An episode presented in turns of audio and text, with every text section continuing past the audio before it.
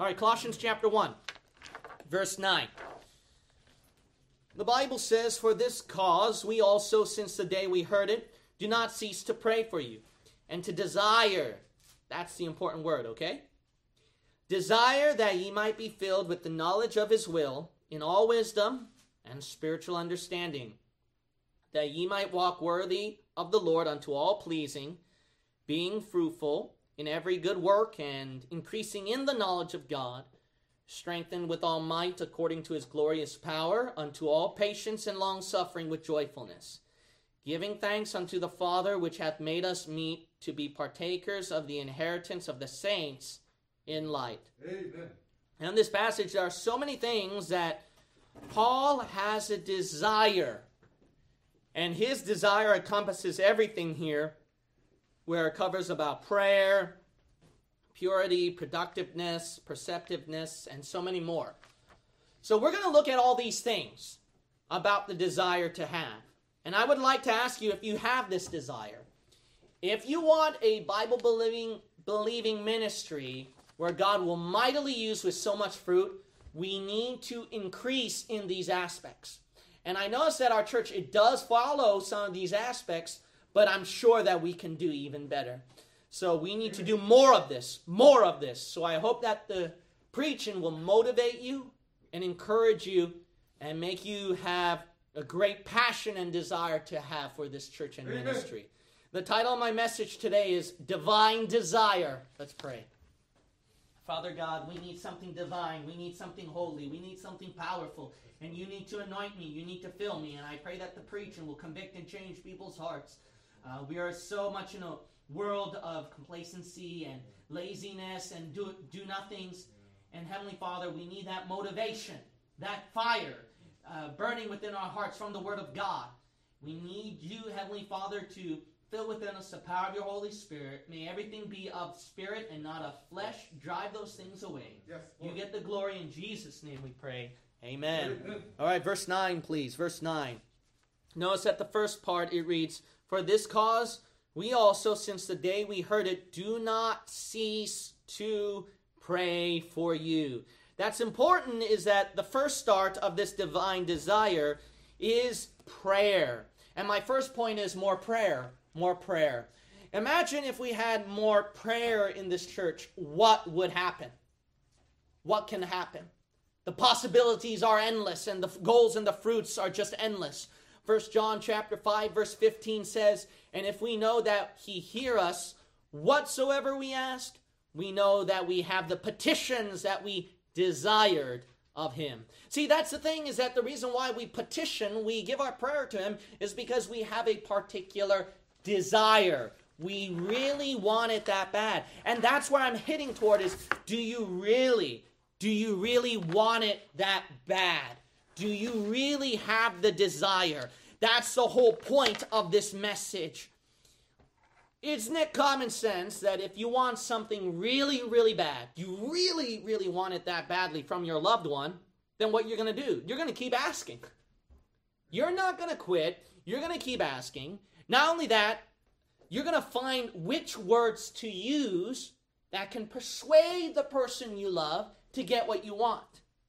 You start to carefully choose your words. Not only that, you would probably think of whatever it takes, whatever it takes to persuade that person. Whatever it takes to persuade that person to give you what you want. And no matter how long it takes, you're going to keep thinking about it. You're going to keep doing it. And that's the point is that isn't that the same thing with prayer?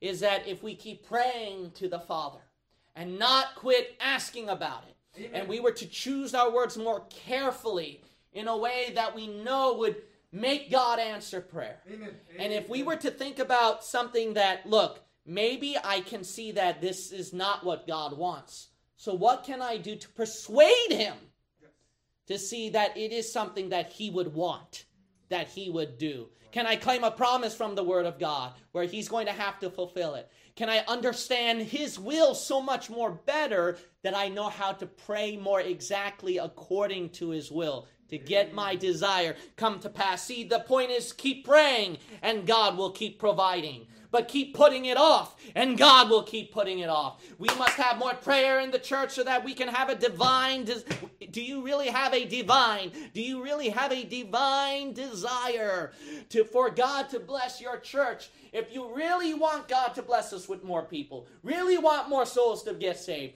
more people to get involved in the ministry, and sin conquered, and God to mightily use this ministry, then you need to keep praying. If you really have such a strong divine desire for a powerful ministry, then you must pray more for the salvation of lost souls, people to attend church, that laborers will grow, ministries will spread out further, and that revival will take place within each and every member. You pray for each and every one of their names, and you pray for revival to spread in their hearts, and that you pray for revival to shake up your local area. In this hell hole place that this local area, Bay Area, we, we're going through, God needs to send a revival within the parts of the community and we need for God to shake up the whole world on its knees to the Word of God, on its very knees. I'm not saying that there is worldwide revival, but we can have revival within an individual, and we can have a revival within the church, and at least some parts of the community around the whole world. I mean, isn't that how the Lord blessed us with our online ministry, for example? I mean, we're not changing the whole world, but we're reaching the whole world because there are some people getting changed and revival. So we need prayer. Fall on your knees, fast and pray. Pray for the Lord to start blessing our church. If you have more times in your hands, you should pray double. You should pray triple than the amount of other people in the church. We have more prayer and keep begging God, do you really want it that bad? See, that's the question. Do you really want it that bad? That God would make this church the greatest of all churches? Then you need to pray more.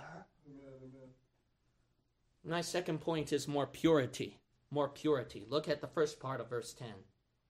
That ye might walk worthy of the Lord unto all pleasing. See, the point is, is that we have to be pure in our walk, pure in our lives. And uh, what a church needs is more purity. Turn to Acts chapter 19, please. Acts chapter 19. Man, you talk about revival right here. I've never been to a meeting like this one at Acts chapter 19. Look at Acts 19, verse 17 through 20. Man, I'm sick and tired of hearing about the great old days of the uh, Great Awakening revivals where people repented of their sin, got right with God, clean up their act, and trash everything and change their lives. I'm sick and tired of hearing those things that as if they were in the past and cannot happen today. I'm sick and tired of having a defeatist attitude talking about the past, the past, the past. Why not now? Why not now? There are people repenting of their iniquity, changing their lives, breaking their pride, breaking their selfishness, breaking their fleshly sins, breaking that long, strong hold of dark addiction. And some homosexual saying, I changed my life for the Lord Jesus Christ. Some drunkard saying, I quit drinking. And some smoker says, I hate smoking. And then some sinner saying, I want to get saved in the Lord Jesus Christ. Why not now? Amen. Look at Acts chapter 19 and verse 17. The Bible says, And this was known to all the Jews and Greeks also dwelling at Ephesus, and fear fell on them all. And the name of the Lord Jesus was magnified. Man, great revival, power, power. Why? Because of verse 18, and many that believed came and confessed and showed their deeds. Many of them also which used curious arts brought their books together and burned them before all men. And they counted the price of them and found it 50,000 pieces of silver. So mightily grew the word of God and prevailed. Notice that revival spread through this city mightily, where people sacrificed literally 50,000 pieces of silver's worth. And they didn't care. They didn't care. They just burned it all, let it go to waste, and they don't care about you know how much money they spent on that. Hey this is if uh, contemporary music is a sin i burn the drum set. Hey if the jazz music the rock music albums are rare i don't care. I burn that. Man this drug was hard to get by but i don't care. Burn that. Yeah. this television robbed me of my life. Social oh. network etc and all that. Get rid of that. Yeah. bless god. Hallelujah. I mean we got to get these bad habits and bad sins completely repented and burned publicly The thing is, is that we get the reason why we're living in a day and age people cannot forsake their sins and even publicly get rid of them is because you don't want God to bless you with the big harvest. You don't want God's blessing on your life, period. No, I do, Pastor. I want God's blessing. No, you don't. Because if you really, really, really wanted it that bad, for God to bless you, you really want it that bad, you get rid of those worldly desires. You get rid of those sinful desires. Because if you really want God's blessing that much, but no, you don't want it that much. Mm. So you're willing to sacrifice God's blessing to keep your old fleshly desires. And see, because the point is, do you have a desire? If you don't have the desire, God cannot bless you with big harvest. God cannot bless you with more things in your life. Amen, preacher. If you really have a, such a strong divine desire for a powerful ministry, for God to move within your home, God to move within your life, God to move within people around you, your neighborhood, your church, and etc. You must be pure in forsaking your sins. Forsake your drugs.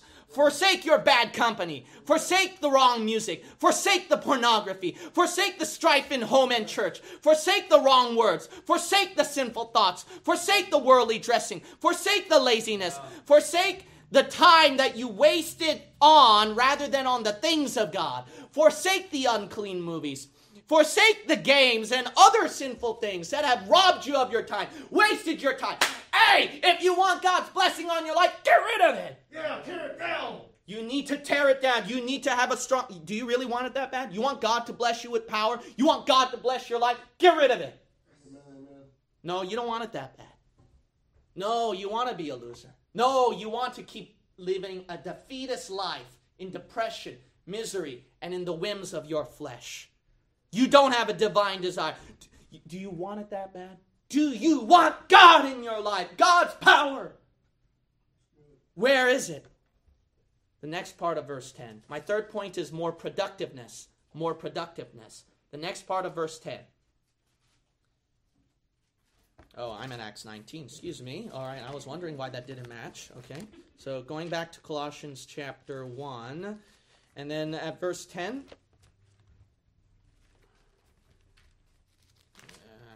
Okay.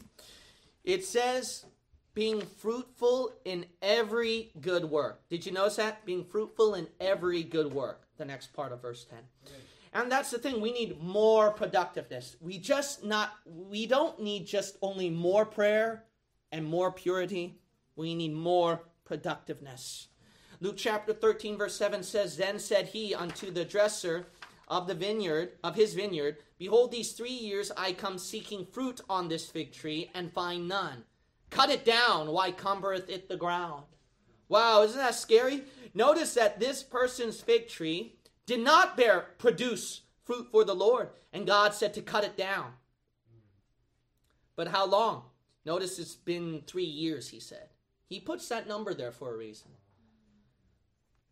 Pastor, why don't I see God's power in my life? God's power in my church? Simple. Because God already cut you down. God already cut you down, and you're just a tree not bringing forth fruit, especially if you've been saved three years or more. I mean, you got to look at yourself. Are you producing fruit for the Lord? Are you producing fruit for the Lord? If you really have such a strong divine desire for a powerful ministry, you've got to produce fruits. Why? Maybe the reason why the Lord's still using you is because you're still reading your Bible somewhere. You're still singing a hymn. You're Amen. still trying to pass out tracts. You're still trying to bring some Christian influence in your life or upon other people around you. I don't know what it is, but that's the reason why perhaps God is still using you. Amen. But man, my friend, it's going to be a scary time when, especially in three years, if you've been saved longer than three years, and then God will cut down your life, and that's why you don't see His blessing, you don't see His power, you don't see His work in your life. You need to produce fruit. You must produce fruit. When's the last time that you read through, through your Bible? When's the last time you opened that book and read the precious Word of God? You're a tree that's dying and crying out, withering away. Hey, get out your Bible and read it. For crying out loud, just read that book. Open that blessed book. You must produce fruits by reading the Bible consistently. Amen. You've got to pass out tracts. Have some guts to take a couple, a handful of tracts and give it throughout somebody you come across. Leave it behind after you're eating at a restaurant. Give it to a grocer after you complete your shopping. If you're extremely shy, then leave it at the bathroom that you use from some kind of public store or something like that. I don't know. Leave it around the doors of your neighborhood. Just pass out a tract, produce some fruit. Amen. I mean, this whole community is dying and going to hell, and there's not a single apple growing in any place in Silicon Valley unless you're that person who left that tract. Amen. Are you the person leaving the track? You need to have a strong, divine desire. Do you really want it that bad? You don't really want it that bad. You want the monthly bulletin results to drop down more on soul saved, drop down on tracks being passed out, drop down on the Bible being read through, drop down on the hours of prayer. You don't desire, you really don't have a desire for God to bless you with power, God to fill you, God to change your life, to see a mighty movement. You don't. You need to pass out the tracks. You need to win the souls to salvation.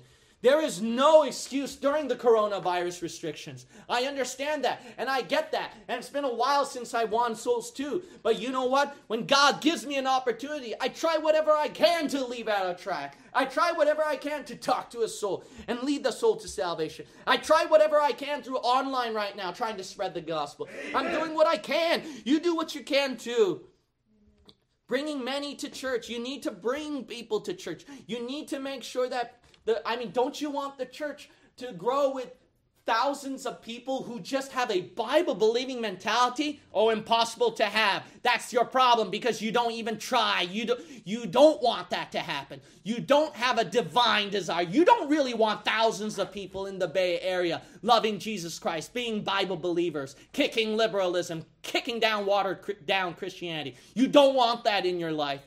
And that's the reason why the Lord can't bless it. Thank God that there are some people who actually have that kind of desire so that God can see at least more than 10 souls in the city of Sodom and Gomorrah who have a desire, a desire for Bible believing truth, who have a desire and they can have a blowout revival meeting. Awesome preaching. Amen. We need to bring more people to church. We need to attend every single service that is offered. Any service that is offered so that you can be motivated, other people can be motivated. We need to give the money, we need to give the time so that the Lord can expand the ministry. We need to volunteer for any kind of opportunity that the church offers nursery work, prison ministry, juvenile detention ministry, radio ministry, internet ministry, tech ministry. Volunteer for anything, even just mopping the floor for crying out loud. We need to volunteer for more things in the ministry. And not only that, if you want the church to be more productive, more productive, and more and more and more producing more fruits, we need to contribute in giving more ideas to this ministry, contribute in starting something for the pastor, and then starting something and volunteering yourself, not the church or the pastor offering the opportunity to you, but rather you start something yourself, of course, through the pastor and church's permission, of course, but you got to start something yourself. And we need to do that so that why? We can produce more fruit.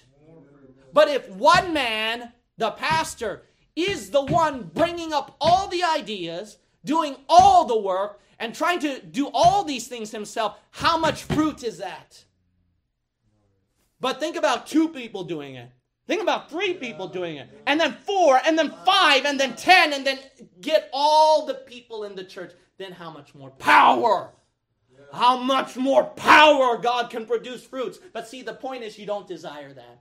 You desire your mundane, boring life of going to work, going to school, eating three meals a day, brushing your teeth, going to bed, and watch something exciting on TV because that's the only exciting thing in your life. My fourth point is more perceptiveness. More perceptive. More perceptiveness. Look at the last part of verse 10. The last part of verse 10 and increasing in the knowledge of God. Increasing in the knowledge of God. What our churches lack today is more perceptiveness. They do not increase their knowledge. They do not increase their experience. They do not increase their walk in their study of the Word of God. We need more perceptiveness. And it's not just all knowledge, it's also spiritual maturity. That's the more important thing. I've seen people with filled up with so much knowledge and they produce zero fruits for the Lord, zero souls saved because they just know too much and they don't know how to act it out and use it or control it themselves. They lack self control. We need more perceptiveness.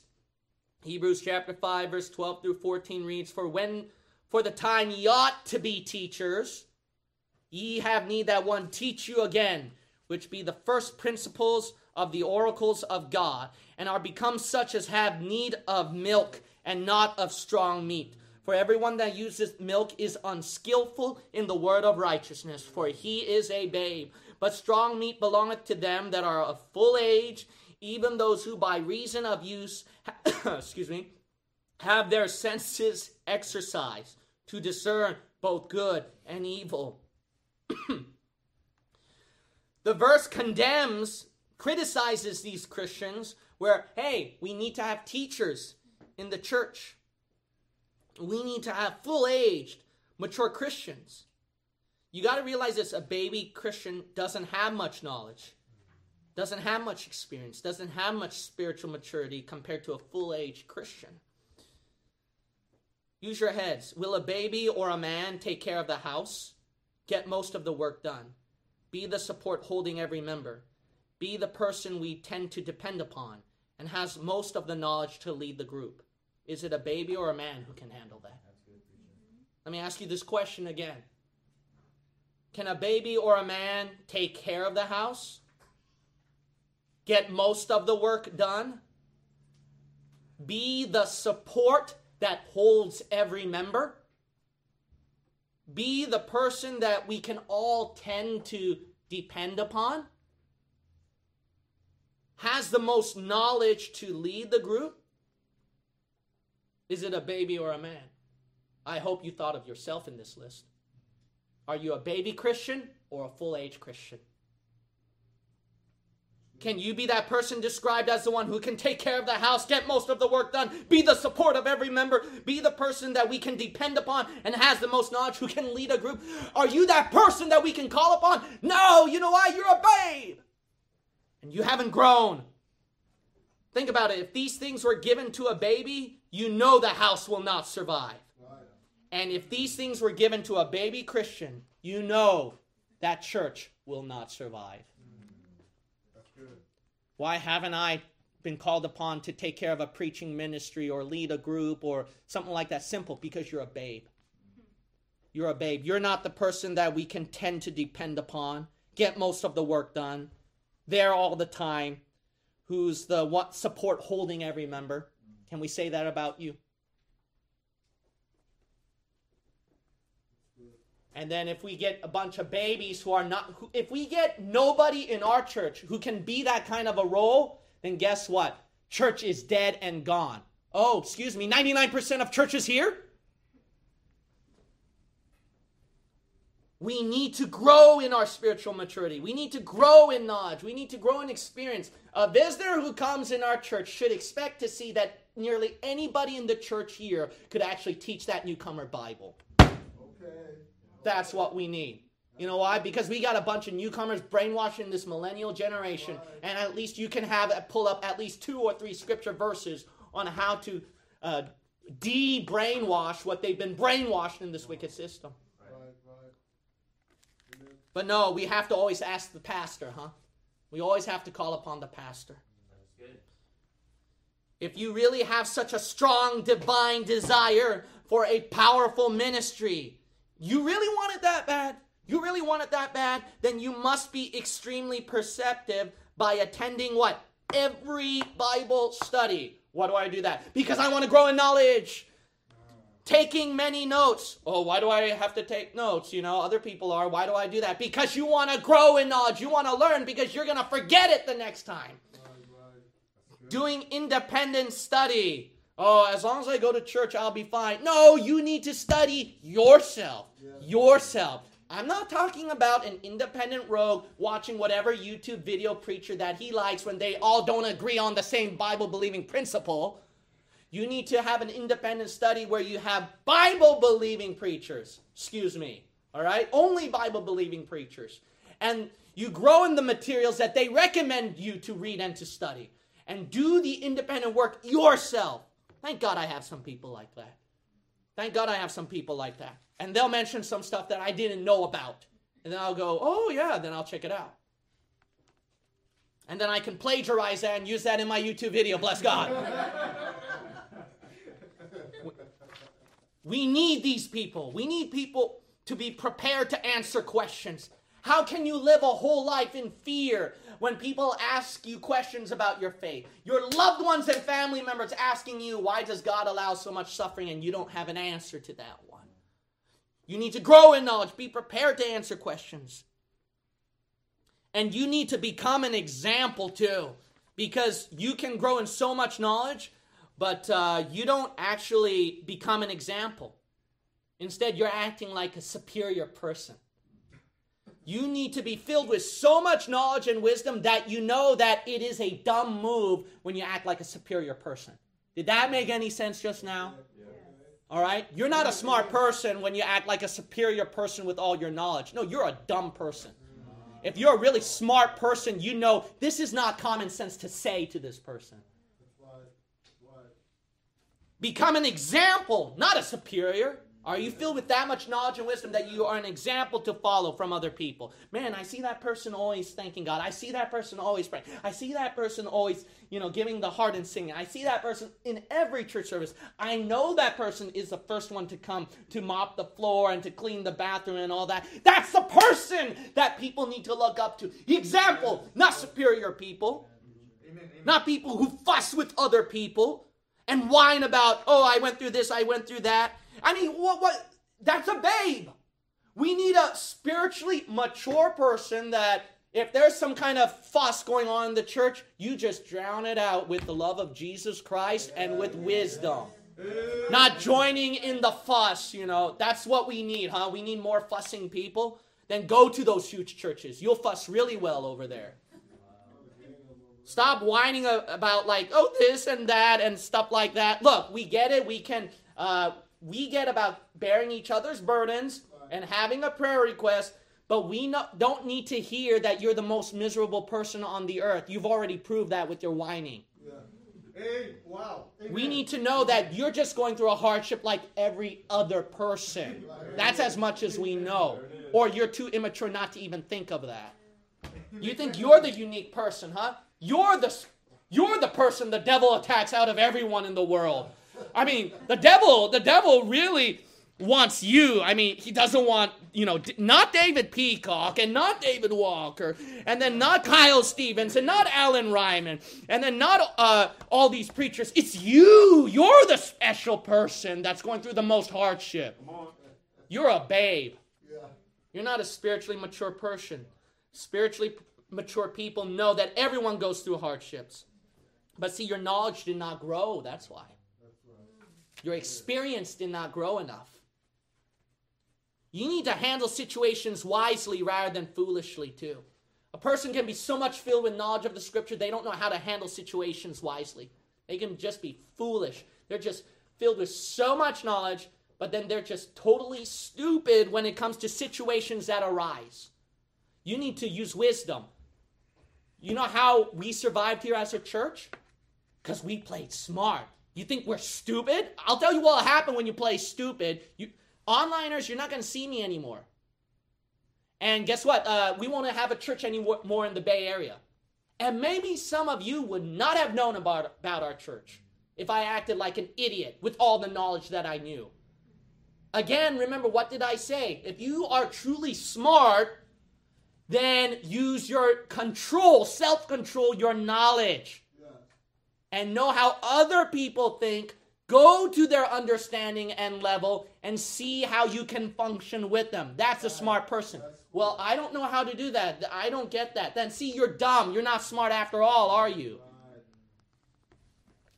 You need to increase your wisdom and knowledge on how to function with people, Amen. how to talk to people. Amen. That's why you can't get souls saved because you don't know how to talk to people. Amen. I mean, I've been street preaching on college campuses, and it doesn't matter if the person is a transgender or a sodomite or a lesbian or fills up all the letters of the alphabet, uh, LGBTQ, X, Y, and Z, A, B, C, D, E, F, G, and all that. I mean, I can talk to anybody and give them the gospel and convict them. Yeah.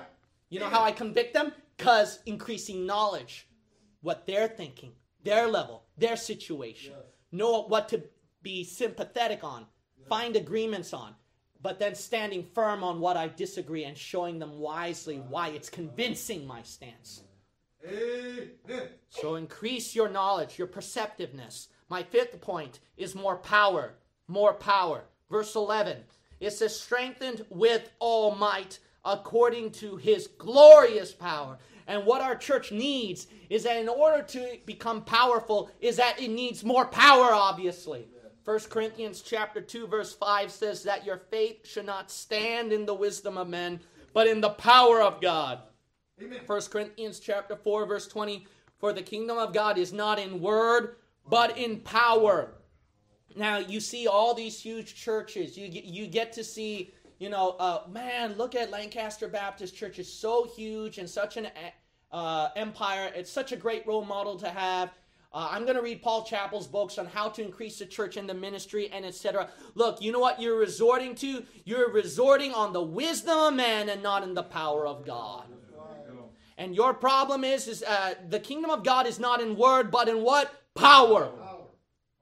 You know one thing I learned? No matter no matter how many gimmicks you pull, and how many compromises you make, and how many connections you have with other preachers to build up your ministry, or how many results that you have. Look at how many souls I got saved. Look at how many subscribers I have online and views and etc.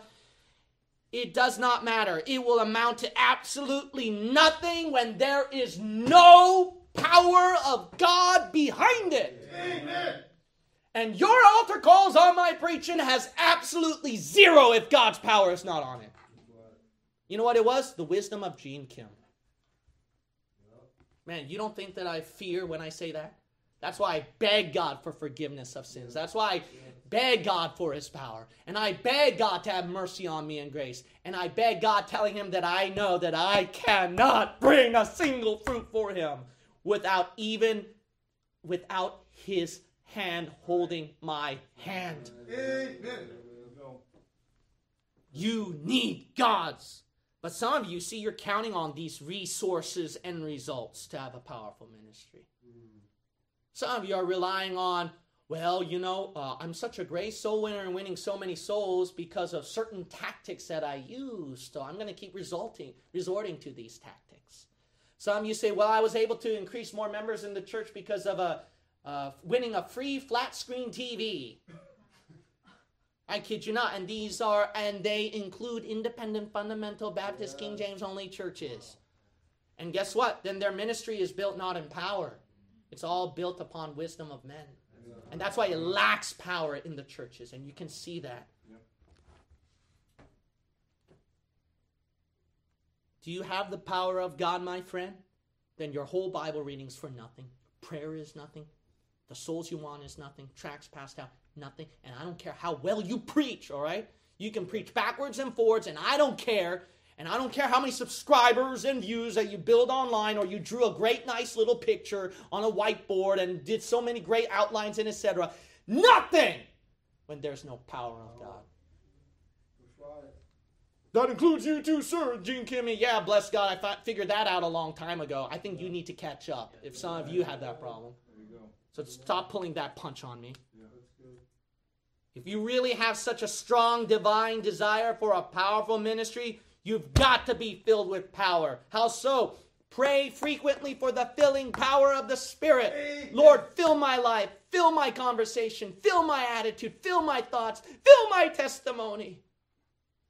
Do you pray frequently for the filling power of the Spirit? Hyles, who has such a huge ministry, he mentioned that he mentioned like a little sticker where it says pray for power. Everyone should mention pray for power. Put that sticky note within their refrigerator door, within their car, within the window, uh, within uh, bathroom mirror. Just pray for power. Pray for power. You need to pray for power. Do you praise God with power? I mean, when it comes, uh, why, why do we have the hymns? We have the hymns so that the power of God can fall upon the place. And that's why in the revival meetings and the blood, you sense God's power. Why? Because it's not filled with fleshly music with two hours straight sing along, and then people start to think that's the power of God. No, it's old fashioned, clean hymns, music, and we don't need the power of Satan's beat. We don't need that to have power. But you guys do. You need that beat because if you don't have that beat, then God forbid you'd have a lame concert that day. You Christian churches. We don't need that. Give me a cappella. Give me the ugliest singers and then we don't need Danielle Chopin or Joyce Joy. We don't need Joyce. We can just sing with the ugliest voices and you'll see God's power falling upon the place. We need God's power. We want God's power in the life because why? It's found through praising God and putting your heart into it. Do you talk about the Lord when all you talk about is Jesus Christ? Power is manifested out of your life and the flesh is crucified and killed. And you can sense in the church, man, there's something powerful about the church. What about your testimony? I mean, the boss might make fun of you here and there for your uh, hateful, arrogant Christian beliefs, but he can't deny that you're an honest worker who will never lie and cheat, and that you come first thing in the morning and you do the project just right. You don't think that testimony has power? Where's power in your life? And do you depend and yield to the inner power within, not the outer things? That's your problem. Your problem is uh, I mean, look, I understand. I'm like you. I mean, you always have to plan something, set up something, schedule something, organize something. And if the situation is right, and then my plan were to work out this way, and I use this amount of money that I save for this situation, then it should work. Guess what, man? All God has to do is send a second coronavirus wave or something, and then, oh, what happened to all your plans? You know what God has to do with these Wall Street idiots? You know, I planned it all right. Just send a little GameStop. Wow. That's God's game to stop them, bless God. See, you know, I mean, see, you're depending on outer things. Oh, my wisdom, my intellect, who to bet on and who to make connections with and set up the organizations and plan. Absolutely nothing then. God's not going to bless your life. But if you have the power of God, then uh, you'd be surprised at situations that you still make mistakes on and that you feel like a dummy, that God will bless it anyway. Right. Where's your power? My sixth point is more perseverance. More perseverance. Look at verse 11. Verse 11. The last part of verse 11 says, Unto all patience and long suffering with joyfulness. See, you need more perseverance. You know what the problem with churches are? Problem with churches is they need a revival meeting and then give them about three weeks and they fall apart. Yep. God blesses them with an answered prayer, and then they thank the Lord, and within a couple days, just the same. Right. I need to hear a good preaching from Pastor Kim. Yeah, guess what? You don't even last a day, 24 hours after that. Oh. You know what your problem is? You lack perseverance.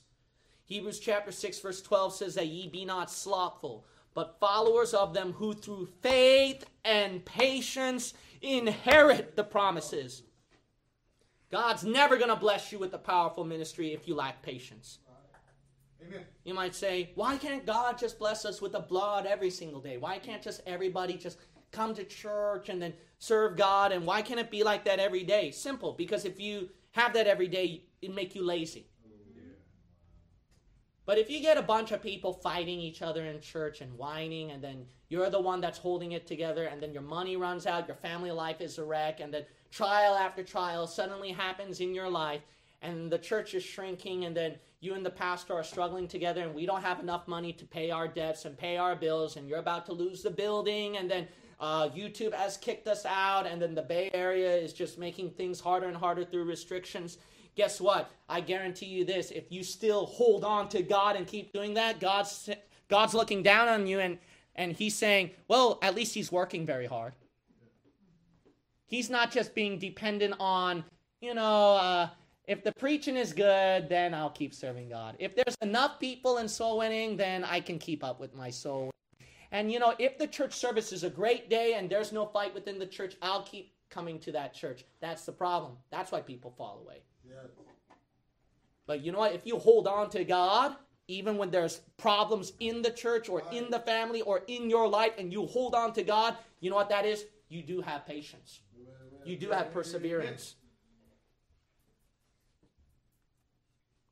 A person who is consistently not discouraged and who's consistently patient, who's consistently long suffering, consistently joyful, no matter the problems that the person goes through, guess what? That person is the one who becomes more empowered and strong. Amen. But the person who's the weak Christian is the guy, for example, in a Bible believing church who needs some Bible believing preacher and a Bible believing band and a Bible believing school to keep them right and serving God. Yeah, PBI, for example. Yeah, it could be my church, for example. I don't care, and that's your problem.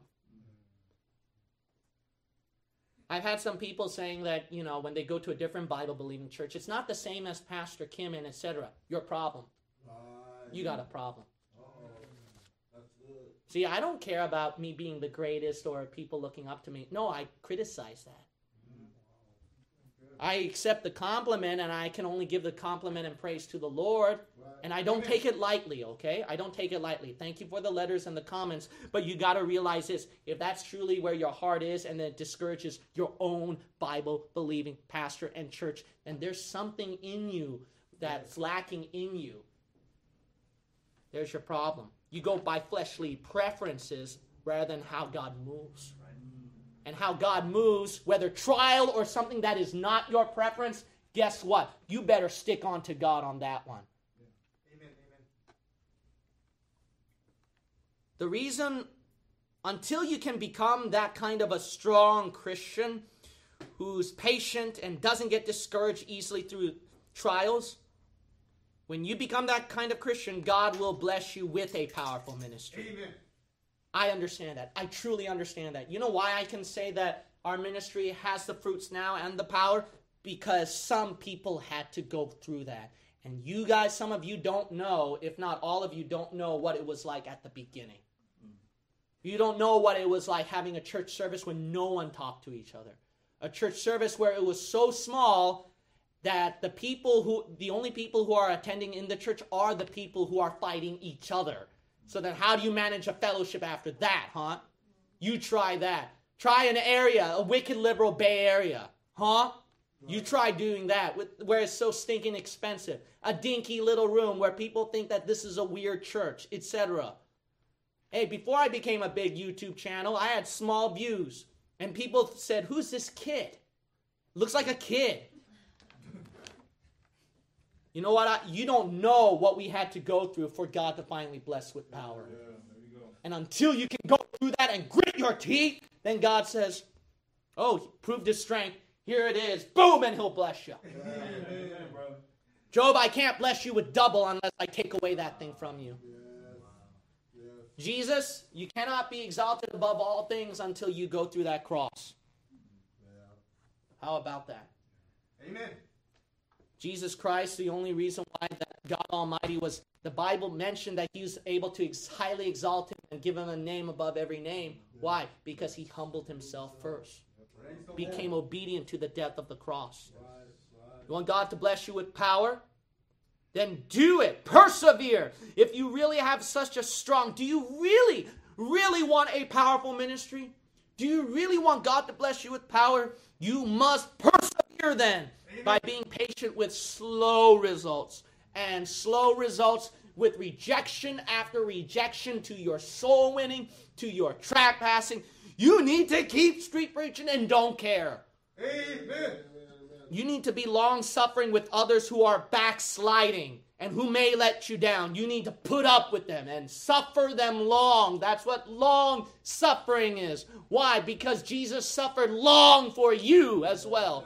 And you need to do that so that God can bless your life with power. Amen. Person's in the wrong. The person's backsliding. I don't care. You've done the same thing with Jesus. And if God can put up with you and be blessed so much power in life, then God can use you as well if you would put up with the person.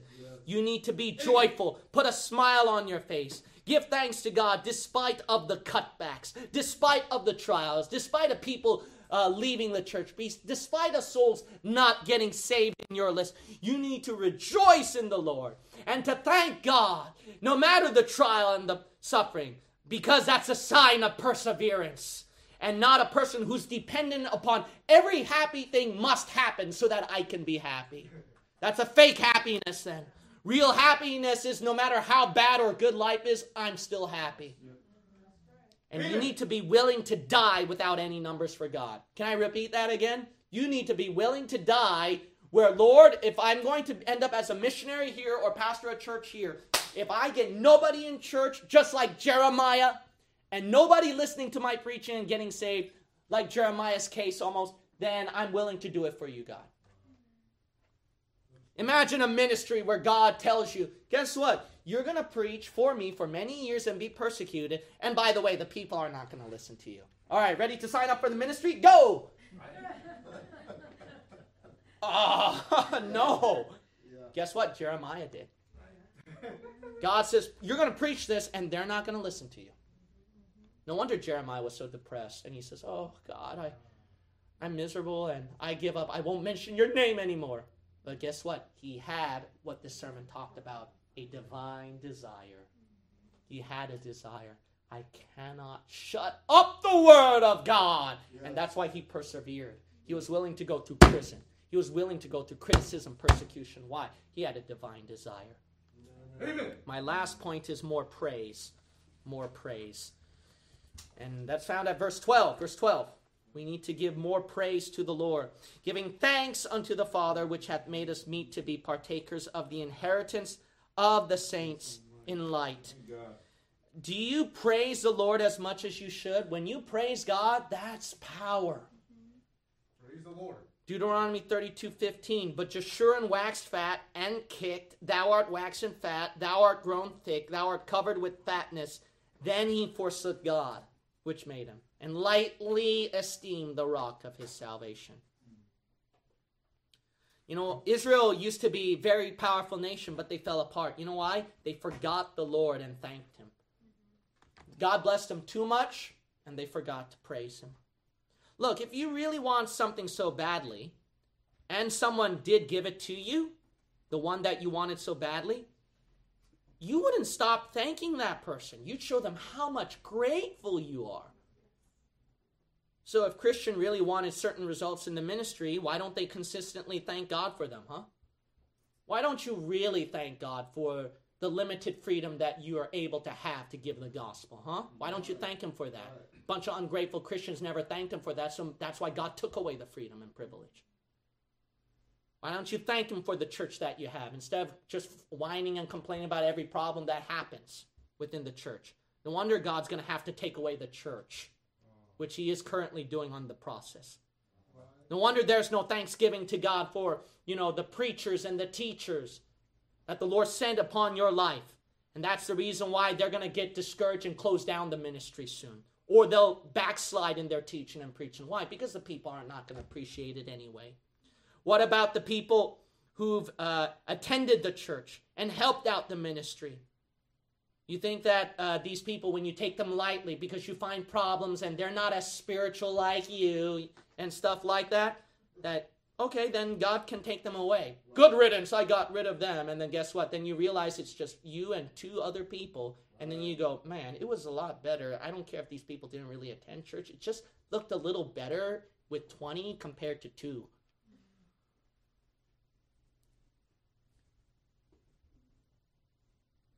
Maybe God thinks that you're taking them lightly. That's why He didn't bless you with them. You took church lightly, so He didn't bless more in your church. You took prayer lightly, so He didn't bless you with more fruits from answered prayers. You took uh, you took the hymns lightly, so God is closing that one down for you. Maybe you didn't really thank Him that much. You took it very lightly. Or are you truly thankful for your church? Are you truly thankful for the people God put in your life, your family, your loved ones, your pastor, even the children here. because God can take them away. Are you really thankful for each and every person? Thank God. Thank God for the person. Thank God for the people. Otherwise, He's not going to. If you're not thankful, then God can take them away. Well, I don't like this food, God, for example, then God could take the food away. Then we'll see you getting grateful after that, eating the food that you didn't like. Amen. If you really have such a strong divine desire for a powerful ministry, you should thank God for every member in the church, every soul that was won, every time the pastor preaches, every Bible study that is delivered, every answer to the prayer, and every service and work that was open, and anything else He's blessed you with you in your life. Thank you, Thank God for everything. But you don't have a divine desire. You don't have a desire for more of God's blessing in your life. That's why your thanksgiving diminished a bit more.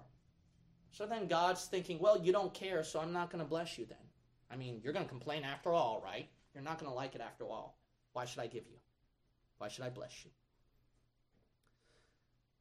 If you think about it, that let's say there was a Christian who was praying and serving God in his church, all right? Just one. All right, just think about just one.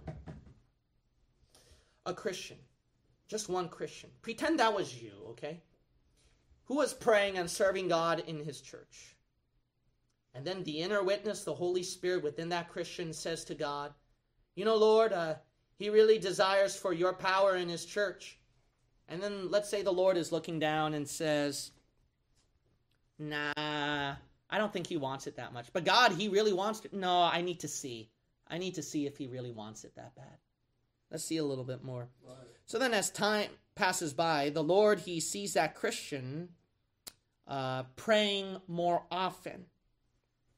And because of, why? Because the person has a divine desire for God to bless the church. So he prays. And as he keeps praying so diligently, the inner witness, the Holy Spirit within that person who's praying, is crying out to God, God, can't you see I really want it that bad? So can you answer the prayer, Lord? Can you bless our church? And then God looks down and says to that Holy Spirit inside you, that inner witness, Nah, I got to see if you really want it that bad. I need to see a little bit more. I don't think you want it that much. So then the person prays more, and then the person starts to be more, live more purely, cleaning up his or her sins, and starts to produce even more fruit, trying to win more souls, add an extra chapter to the Bible reading, invite one more member to the church. And then the inner witness, the Holy Spirit within that person, is crying out to God, God, can't you see that He really wants it that bad? Will you bless us now? And God says, It's getting better, and I can see that his there is some desire growing, but I don't know if he really wants it that bad yet. So let me see a little bit longer. So then the person starts to pray for more power and the filling power of the Holy Spirit constantly in every inch and second of his life. The person starts to study more of the Bible, grow in more perception on how to self control the knowledge to be a blessing to other people. And then the person keeps persevering day one, day two, week one, three years, keep holding on to that ministry no matter the attack, no matter the fire, no matter the trial. And then the inner witness, the Holy Spirit says, God, can't you see that the person really wants it that bad? And God says, I can see that he wants something, but I don't know if he really wants my power. I don't know if he really wants my blessing. Let me see a little longer. And as year after year, Three years pass by, and then that Christian's heart starts to clean off the old desires even more and start to appreciate more of the inner spiritual desire, the divine desire, even more, even more strongly. And then five years pass by. His desire is becoming more genuine in the spirit, not not of his flesh, not of his own ways and deeds that or of the world, but it's truly more divine desire. And then as 10 years passed by, the guy was willing to give up anything of his desire just for his desire of God's power and his blessing. So his prayer life has increased tenfold. The person's perception and spiritual maturity has grown tenfold. The production of his fruit is beyond the numbers of the list with soul after soul saved, number of tracts passed out, chapters of the Bible read. Sin in the life is practically zilch, where he's his very own thought life is following the pattern of his Lord and Savior. The power of the Holy Spirit is deeply flowing within his very own veins. And the very breath that he breathes in, you can sense the power of the Holy Spirit. And he proved his perseverance because for 10 years and 20 years, and God knows how long, the person never gave up on the person in the church put up and had long suffering with the fellow people in the church, put up with trial one, and conquered already hundreds of trials by now, and still hold on to Jesus Christ and just gave him the glory. Said, Thank you, Lord, for blessing my life. Thank you, Lord, for always pulling me through. God, you deserve all the glory. Then the inner witness, the Holy Spirit, is overflowing practically. Flowing so much that he, the Holy Spirit, the inner witness, cries out to God, Lord, Lord, he really wants it that bad. He really wants it that bad. Give that church, San Jose Bible Baptist Church, finally your power after 10 years. And God says, I'll do it. Bam!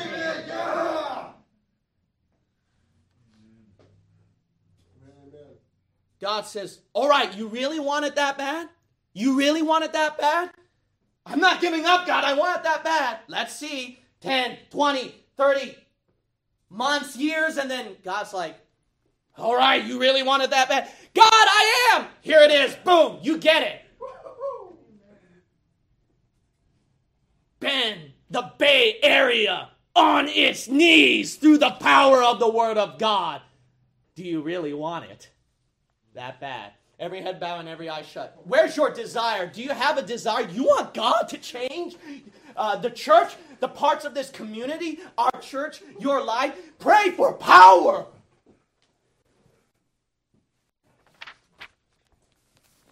Do you really want it that bad? No, you don't really want it that bad. So God is not blessing you with as much fruit, blessing, and power. I want it. I want it so bad. Then show it to the Lord today. Give it to Him and say, God, I want it, Lord. God, I want it. But now you have to inspect your life. Your prayer life, are you really praying?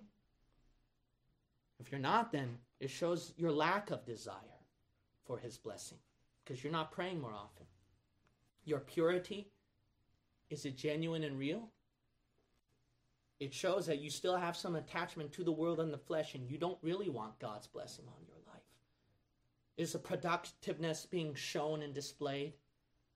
When's the last time that you can look through the monthly bulletin sheet and be proud of the accomplishment of the souls that you were finally able to lead to Christ, the number of tracts that you passed out, the hours that you spent in prayer, and chapters of the Bible you read, and so many verses memorized?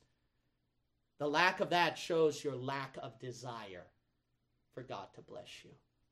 Perceptiveness. You're not growing in knowledge of the Bible.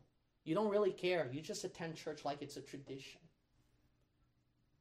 You don't grow in knowledge yourself. You don't study. And that shows your lack of desire for God's blessing then. Because God cannot bless a church filled with baby Christians. Power, there's so much power that lacks in churches. No Holy Spirit power. Because it's been replaced with flesh, gimmicks, worldly music man's system and management methods to increase the ministry. As long as I have, I have an online presence, then I should be fine to build the fruit for the Lord. And God blesses zero power in your YouTube channel, in your Facebook account, in your Twitter account, or any other online presence that you've got, and most of all, your life in your church. Because you're a people pleaser, right? Maybe that's how you grew the ministries. No power. You lack perseverance. You know there are some brethren in the church you need to get along more, that you need to have long suffering.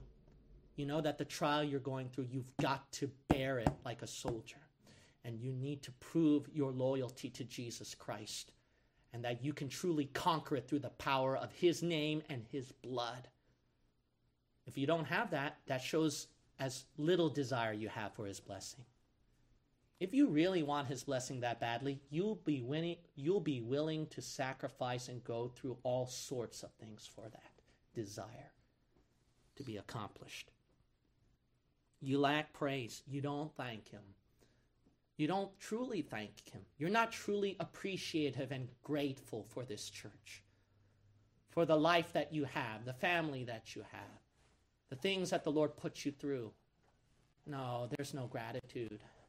And so the Lord doesn't even bother to bless you. Because why? He's going to have the same attitude again. So why bother?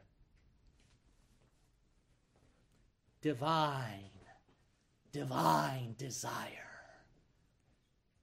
Oh, what a desire. Do you really want it that bad? The freshness of His Holy Spirit moving, the true joy that you long sought for that you deceived yourself into thinking the world is what can keep you with this temporary joy. Don't you want a true joy that's beyond all comprehension? Don't you want that inner peace that truly fulfilled the concerns and the fears? And God's power literally in every step you take so that you can be confident that wherever you go, God is walking with you and you will succeed. Where is your desire? God, my Father, I pray that we'll replace our wicked, old, fleshly desires with the real desires, the true desire. But we don't want it that bad, and that's why your presence, God forbid, will pass away from San Jose Bible Baptist Church, from even our online ministry one day, because it's not just us, it's even the onliners, Lord. All of us do not have the desire, Father. Oh, God, help us to open our eyes and to repent. Give us a divine desire and may the things of this world, the desires of this world, may we see that we've been so blind and deceived by them that they have been cleared away from this altar call. And you replace our own. I pray, Heavenly Father, that prayer life will be real, knowledge will be real, patience will be real, productiveness and work for you will be real. That thanksgiving will be real, that praise to you will be real. Everything will be real to you. And by doing these things for real, it shows how much, God, we want you. God, God, I don't know if I'm saying this because I'm weak, but God, I want you in our church. I want you to use our church. I want this church to be magnified, glorified, where it would just go so high that it will elevate Jesus Christ above all the other gods of the Silicon Valley and San Francisco Bay Area. God, I want such a victory. I want power. But God, if I really want that bad and the people here, we need to prove it, Father. I pray that you'll see our heart of hearts, that there's something in us that we want, and that you'll help us carry it through. In Jesus' name we pray. Amen.